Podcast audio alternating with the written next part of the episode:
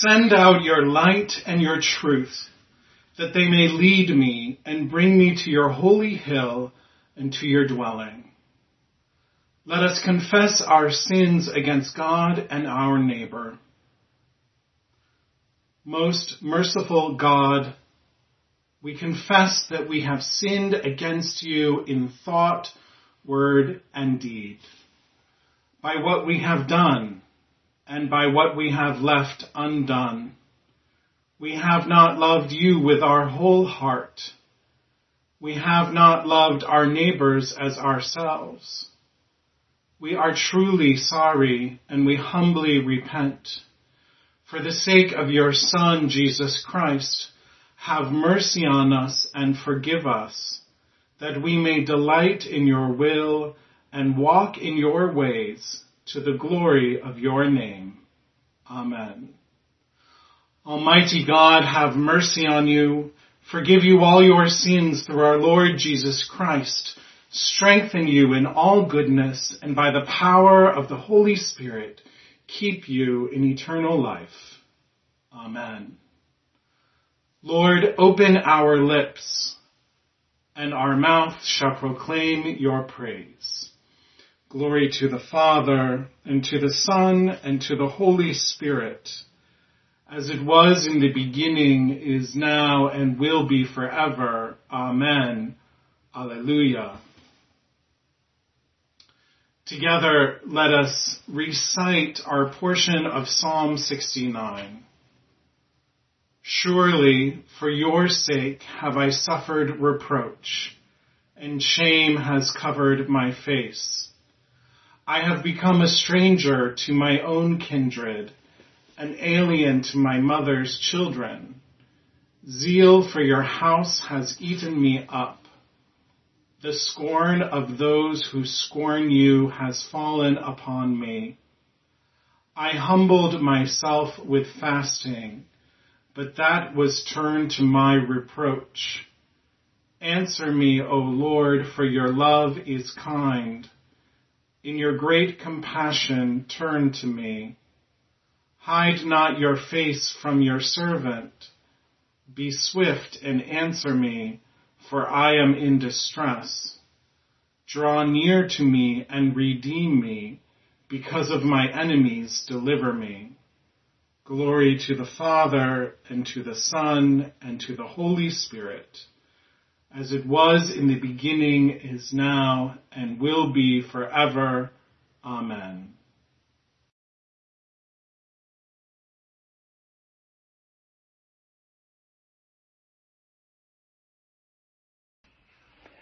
A reading from the letter of Paul to the Romans.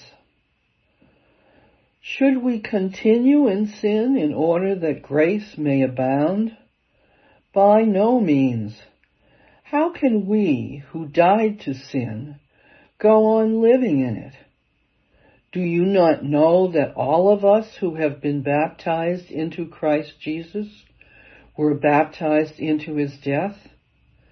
Therefore we have been buried with him by baptism into death, so that just as Christ was raised from the dead by the glory of the Father, so we too might walk in newness of life.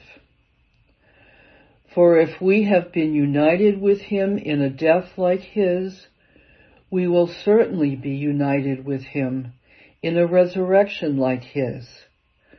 We know that our old self was crucified with him, so that the body of sin might be destroyed, and we might no longer be enslaved to sin. For whoever has died is freed from sin. But if we have died with Christ, we believe that we will also live with him. We know that Christ, being raised from the dead, will never die again. Death no longer has dominion over him. The death he died, he died to sin, once for all but the life he lives, he lives to God. So you also must consider yourselves dead to sin and alive to God in Christ Jesus. The word of the Lord. Thanks be to God. Together, let us recite the Song of Simeon. Lord, you now have set your servant free to go in peace as you have promised. For these eyes of mine have seen the Savior, whom you have prepared for all the world to see. A light to enlighten the nations and the glory of your people Israel. Glory to the Father and to the Son and to the Holy Spirit, as it was in the beginning, is now, and will be forever. Amen.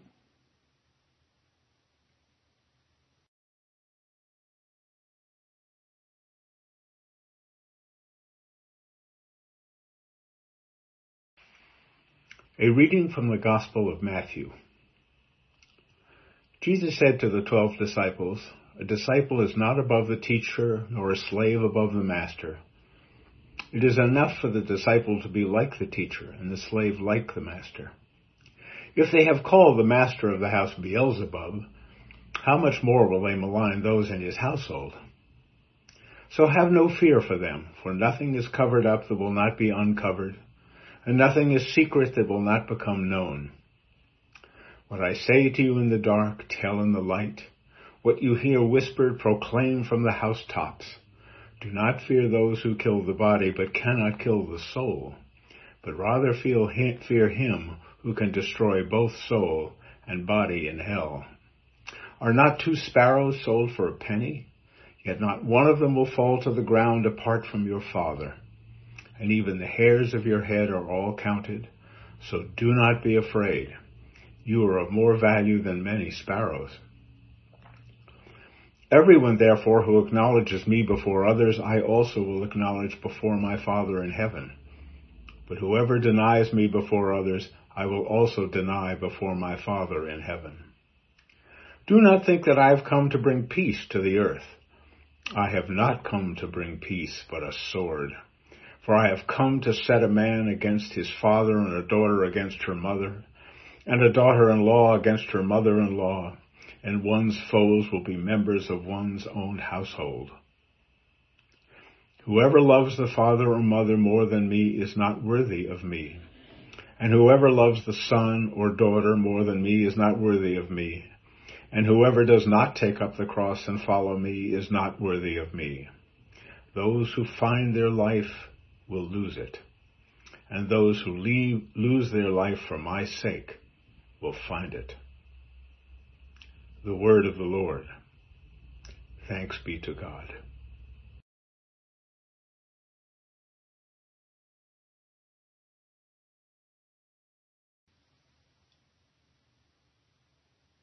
Let us pray.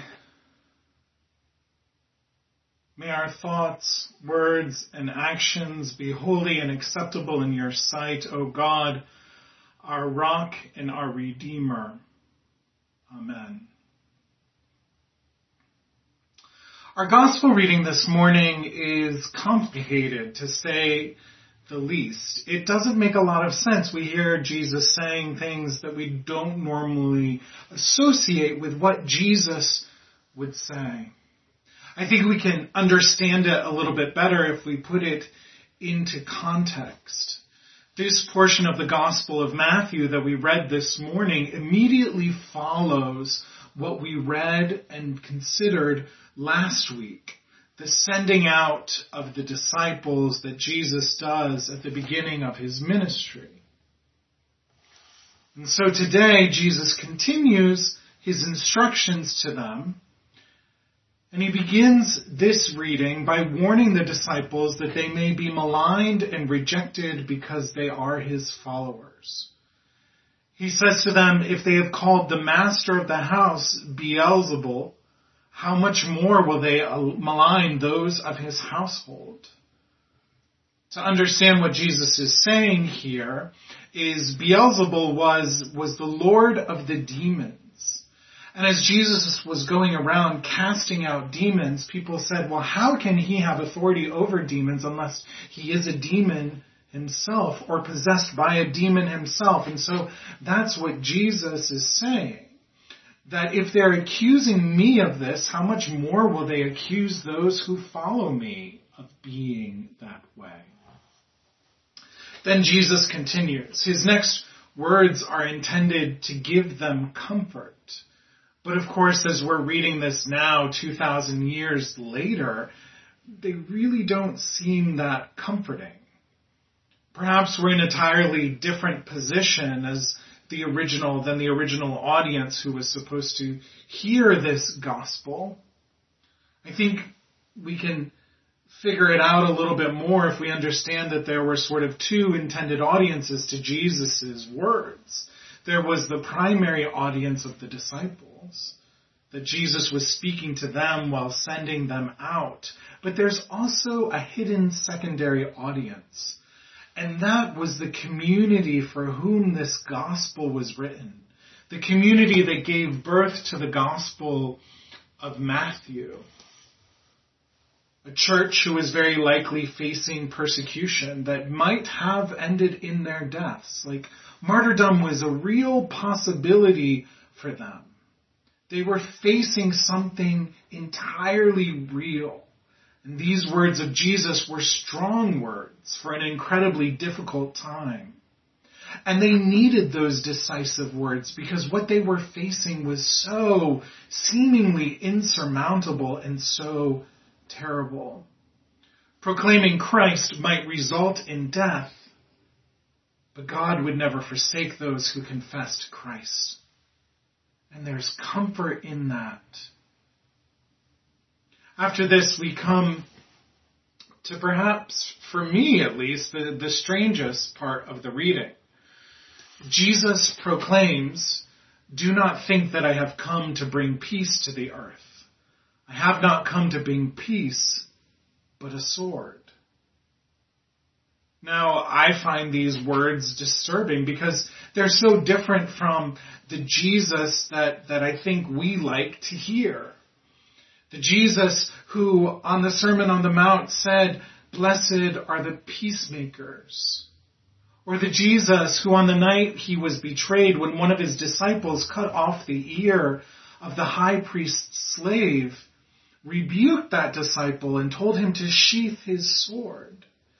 Jesus who came not to create an insurrection against the Roman Empire, but to live in love for our sake.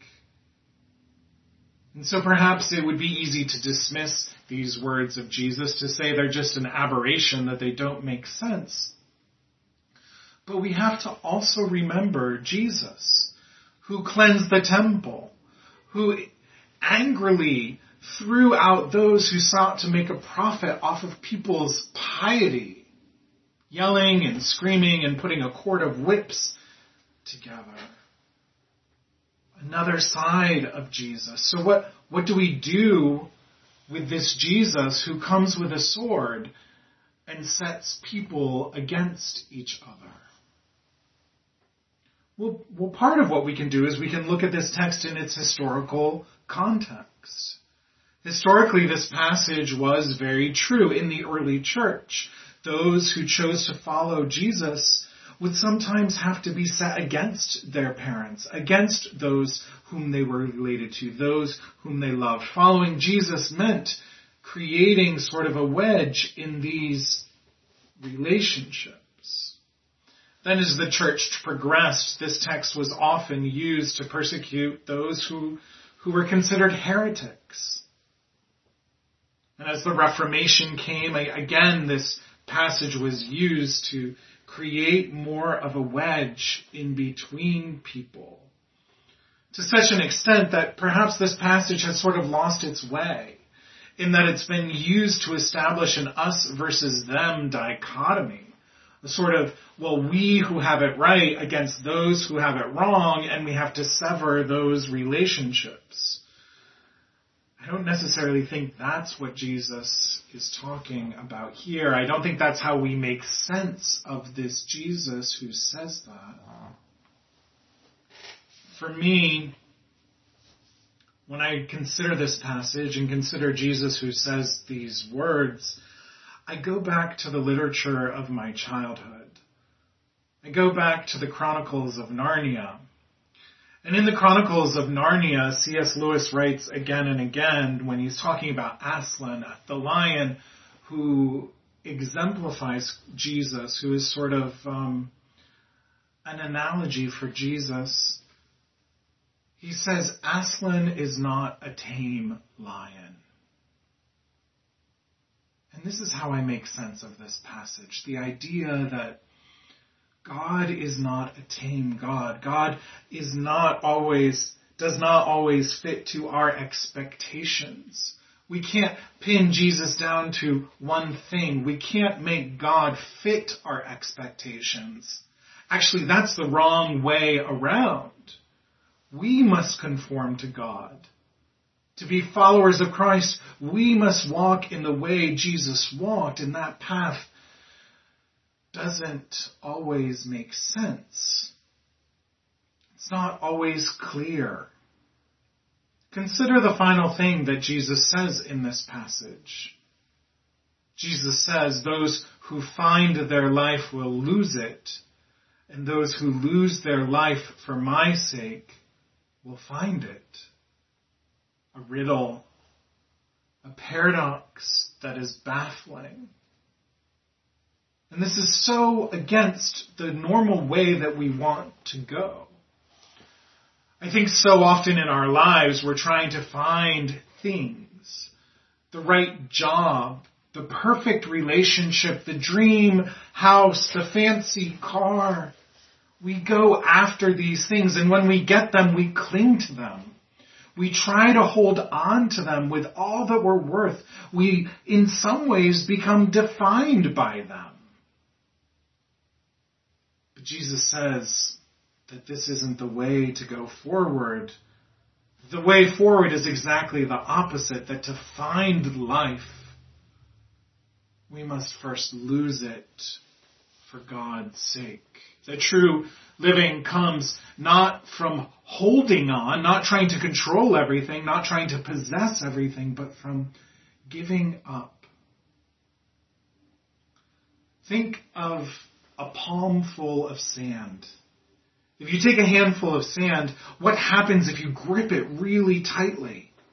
If you grip it tightly, it, it, it, falls out from underneath, from between your fingers. You cannot possess the sand by gripping tightly. It's only by loosely and gently holding it that you can keep it in the palm of your hands. And that's not a, a perfect metaphor, but I think it gets to what Jesus is talking about.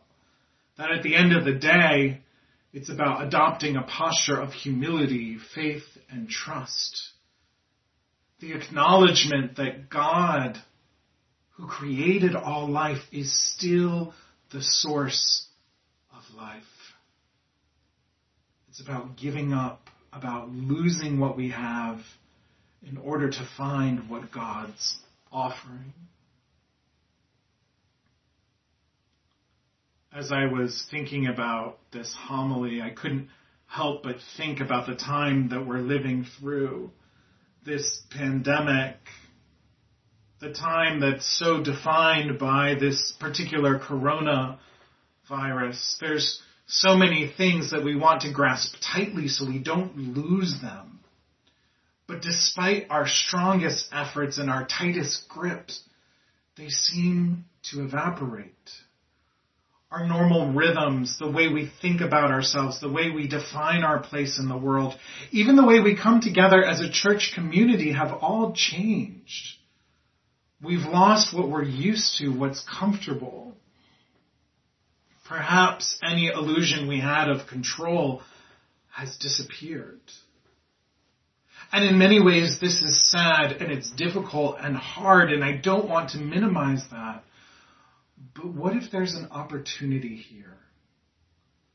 What if in the losing of what we hold dear, we intentionally create room for God? What if letting go of those things creates more space for the divine presence in our lives? What if we were intentional about not returning to how things were? But what if we permanently lost some things for Jesus' sake? What if we loosened the grip on the sand of our lives to create more room for the Holy Spirit? I would like to think that then, only when we let go of our control, only when we deepen our trust and rely on faith, can we experience the true life that is found in God. I think that this is the good news for us today on this particular Sunday in the middle of this pandemic. That in losing, we find life. That in giving up, we can find meaning. Amen.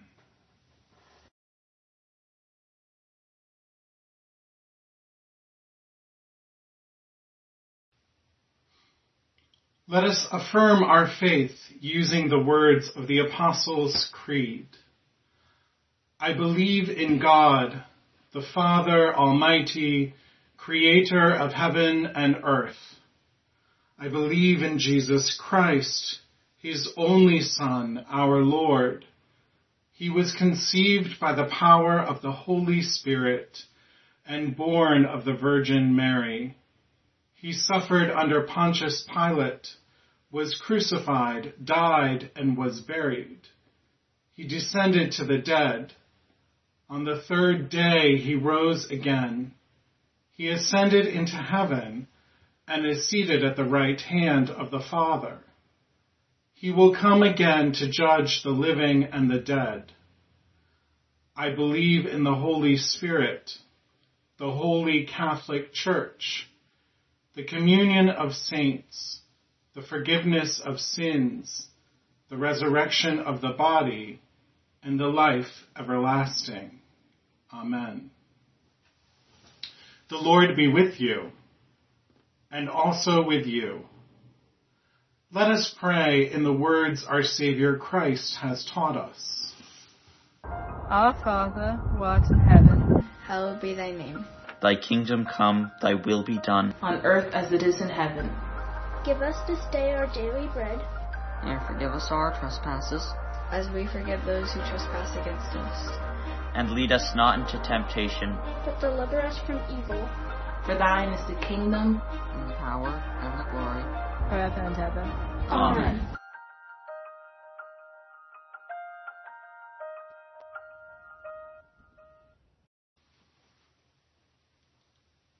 Show us your mercy, O Lord, and grant us your salvation. Clothe your ministers with righteousness. Let your people sing with joy. Give peace, O Lord, in all the world, for only in you can we live in safety. Lord, keep this nation under your care and guide us in the way of justice and truth. Let your way be known upon earth, your saving health among all nations. Let not the needy, O Lord, be forgotten, nor the hope of the poor be taken away. Create in us clean hearts, O God, and sustain us with your Holy Spirit. O Lord, make us have perpetual love and reverence for your holy name. For you never fail to help and govern those whom you have set upon the sure foundation of your loving kindness. Through Jesus Christ our Lord, who lives and reigns with you and the Holy Spirit, one God, forever and ever. Amen.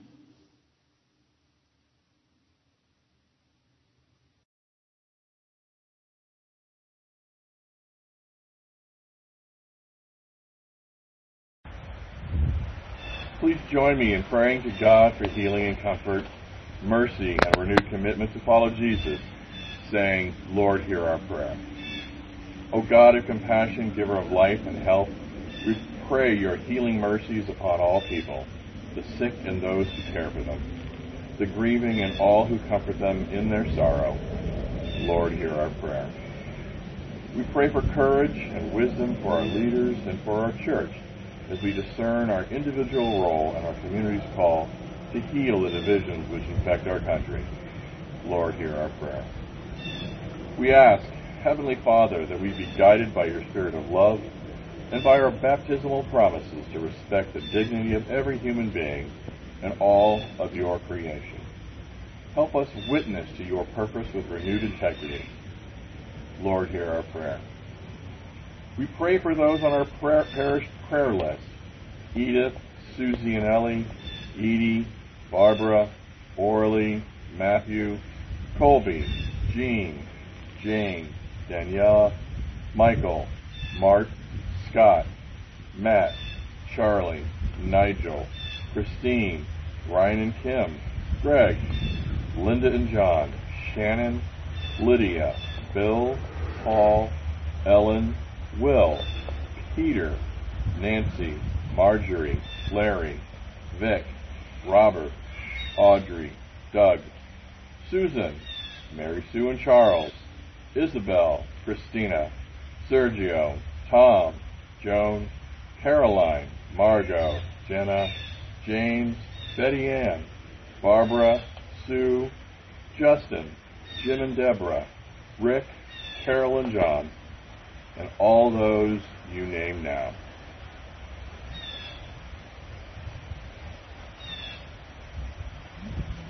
And we pray for those who have died.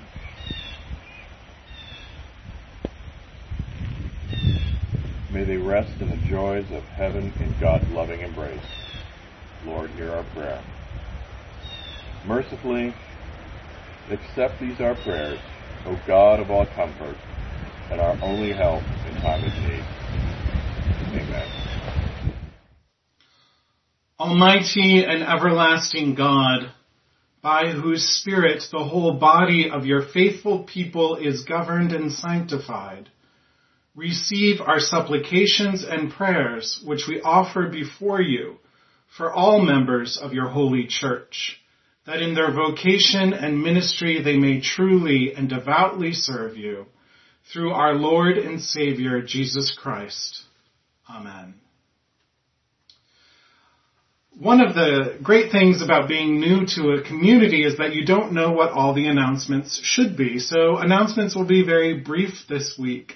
Um, I just want to first express uh, so much gratitude for all of the messages of welcome, the phone calls, and the emails. I've tried to respond to all of them, uh, and apologize that if I have missed one or two. This week on Wednesday from 10 to 12, I'm going to have my Zoom on while I do some work. So please feel free to stop in. I included the link in the window that was sent out to you yesterday um, stop by and say hello. Also in the window yesterday was a link to a survey. Uh, it's really hard to get the temperature of the community, what people are wanting because we are not meeting in person. So if you can just take a few moments, fill out this survey. It's about our regathering. Um, and we're wondering where you are and what your thoughts are about when we come back together again. Continuing with our prayers, let us give thanks to God with a general thanksgiving. Almighty God, Father of all mercies, we, your unworthy servants, give you humble thanks for all your goodness and loving kindness to us and to all whom you have made. We bless you for our creation preservation, and all the blessings of this life. But above all, for your immeasurable love in the redemption of the world by our Lord Jesus Christ, for the means of grace and for the hope of glory.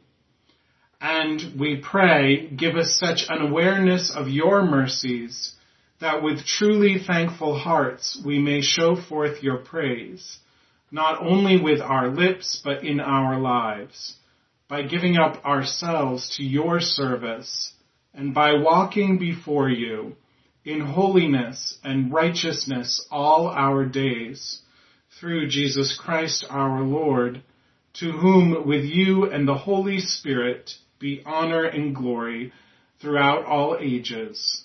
Amen. Let us bless the Lord. Thanks be to God. Glory to God whose power working in us can do infinitely more than we can ask or imagine. Glory to him from generation to generation in the church and in Christ Jesus forever and ever. Amen.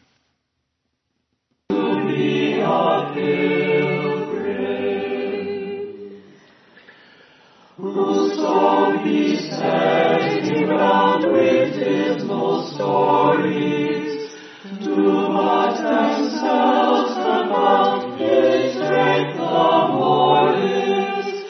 no foe shall stay.